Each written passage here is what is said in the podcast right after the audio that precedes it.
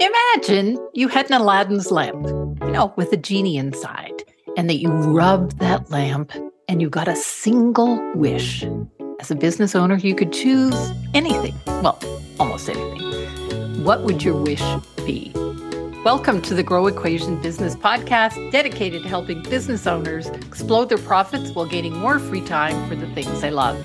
Hi, I'm your host, Diana Lidstone, and I've been an entrepreneur for almost 40 years, helping coaches, consultants, and professional service firms to get known, ramp up their profits, and optimize their resources. So, if you're ready to work less and earn more, let's dive into today's episode.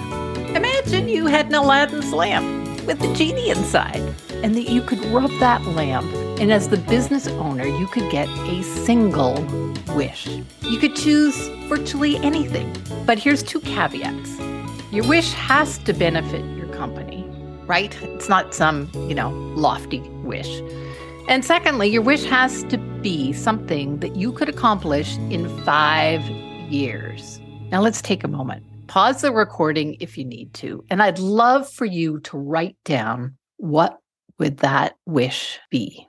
Now, if you haven't paused the recording, that's okay. But I'd also love for you to not only write it down, but send me a voice recording using my SpeakPipe link that you find in the show notes and tell me what that wish is for you. What did you take time to think about that big, lofty goal that you want for you and your business? What is that thing? Okay, so you don't have a genie or a lamp, and it's, you know, time to come back to reality. But here's the thing I know for sure that your wish, that one thing that you wished for, is incredibly important to you. So important, in fact, that nothing else made the cut. You prioritized that one thing. So let me ask you a few more questions. And I'd love for you to take some time to think about them. You might not really be happy with the answers, or you might be. So here we go. How much progress has your company made over the past year to make that one big thing, that one wish actually happen? What's kept your company from getting closer to making that one wish a reality? Hmm. Could you make that wish a reality in 2023? Now, you know, I've listened to a lot of entrepreneurs, a lot of business owners, and I can almost hear you, my podcast listener, saying things to yourself your inner voice is talking to you now. And it's that negative one that's saying, Oh my God, it's too complicated. Oh, there's so many moving parts. Oh my God, how could I possibly accomplish that? But you see, that one wish, that one big thing that you imagined is possible to achieve. It's very possible. You see, your wish could be your new goal, but there is a huge difference. And this is where I see business owners getting confused. There's a big difference between setting that goal and actually putting a plan in place to achieve that goal. You see, over the years, I've seen so many business owners dabble at setting goals. And in fact, only 20% actually set goals and create a plan to achieve them. So, you know, I'm not pointing any fingers here, but if that's you, then you're in pretty good company. You're in the majority you, and you aren't alone. And so why do so many business owners not set those goals and a plan to achieve them? Well, if they're anything like I am, and you know, I've gone through this process myself and I've walked through this process with my clients, the number one thing is fear. There's lots of fears. There's fear of commitment. There's fear of, oh my God, it's going to be the wrong goal. Fear of, oh my God, I can't achieve it. Fear of, who am I to try to achieve this big thing? And fear shows up in many ways. For many business owners, it shows up as drumroll, procrastination or avoidance. I don't have time for that. I can't afford time to take away from my business, from the daily grind, to even think about creating big goals or a plan to achieve them, even though I may desperately want to. So here's the tip be kind to yourself and let yourself off the hook. You see, you weren't born knowing about how to set goals. It's a skill we all learn. So, I want to share with you how to make your goal setting and achieving easier. And it all starts with what I know to be true. Having a clearly written vision for your business is going to make goal setting and goal achieving so much easier. How do I know it? It's something I've been helping successful business owners like my clients do for many, many years. And in fact, I think goal setting or creating a vision for your business was the very wasn't the first workshop I ever created. That was about follow up, but it was the second workshop and it was called Vision for Success. So, I want to give you some tips to help you write that big picture vision for yourself and your business so that you and your business can achieve absolutely anything that your little heart desires. So, I'm going to run through these four tips. And again, I'd love for you to share with me on that SpeakPipe link which one of these tips resonates most with you. Which one do you think you could actually incorporate? Okay, here's the first tip. Number one, escape. That's right, escape. Escape the daily grind. Escape, get out of your everyday workspace so that you aren't distracted by daily tasks, by phone, by team members interrupting you, by emails, whatever it is. Find some place that's quiet and creative. And yes, turn off your freaking phone and unplug. In my retail days, I used to escape with my husband to Château Montebello, a luxury hotel where I could go and have a massage, have some amazing food, and be in some great surroundings. Hubby and I would plan for our next season. This is where we would, you know, crunch numbers, set goals, and ask ourselves who did we want this retail store to be? So, my question for you is where would you like to escape to? Now, let's be reasonable here. You know, not everybody can escape to a tropical island, but just getting out of the daily grind can help you immensely. So that was tip number one. Tip number two believe. I know believe used to be the word that I live by. And sometimes it's so difficult to shake our current realities of you know the income and expenses and the team dynamics and you know whatever's going on on a daily basis. But writing your big picture vision is all about exploring possibilities. It's all about 10 times in your vision. It's all about growth mindset you see, you have to believe it's possible in order to do something different. And maybe for you, it's, you know, researching has someone else done something like this and seeing the proof that it is possible. For years, I dreamt of hosting retreats for women entrepreneurs. I think it was in one of my very first visions. And I put it on the back burner for years and years. You know, I can't do that because I don't have this. I can't do that because it's going to cost a lot. I can't do this because the kid, blah, blah, blah, blah, blah. But this year, this past year, it was only when I escaped on a retreat myself that I could see the possibility. And so in the fall of 2023, I will host a retreat for women entrepreneurs. And it's going to be effing amazing. I believe it. You can too. All right. Tip number three imagine. Just as I started the podcast episode with about imagine and having, you know, a genie's lamp and rubbing that lamp and what are the big possibilities.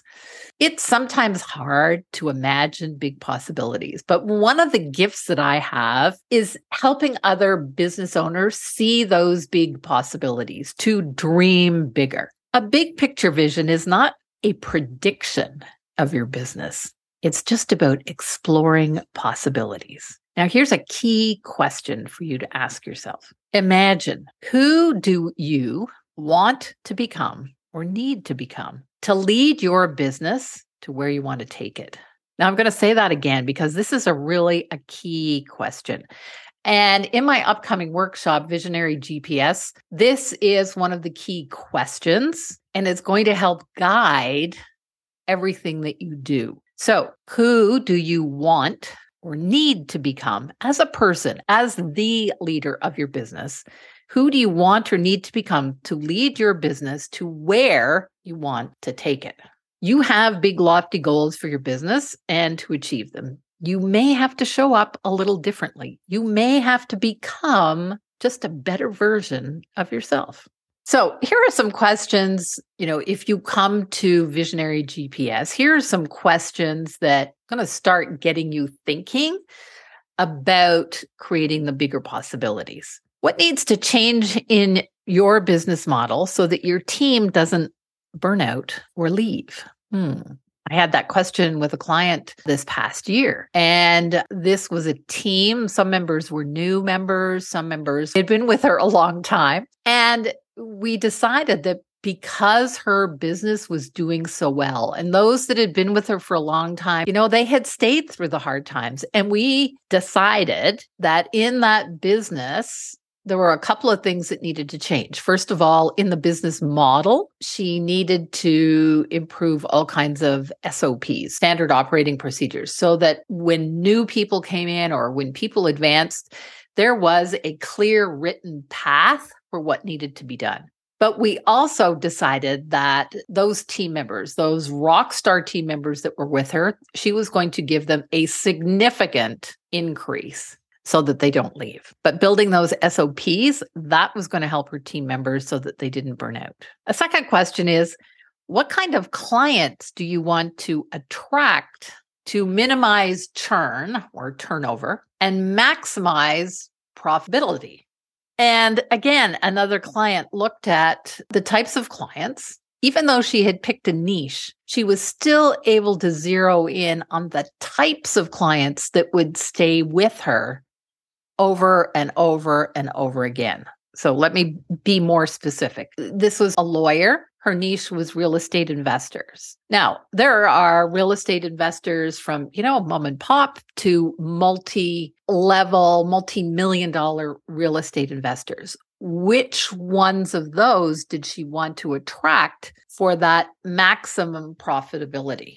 Third question how does your organization, your business stack up against your competition in the marketplace? In other words, it's the age old question of you might be good at what you are doing, but how do you stand out in the marketplace so that you get noticed, you build a reputation, so you get known, and then you ultimately get chosen? Right? How do you stand up? Does your website look like everybody else's in your industry?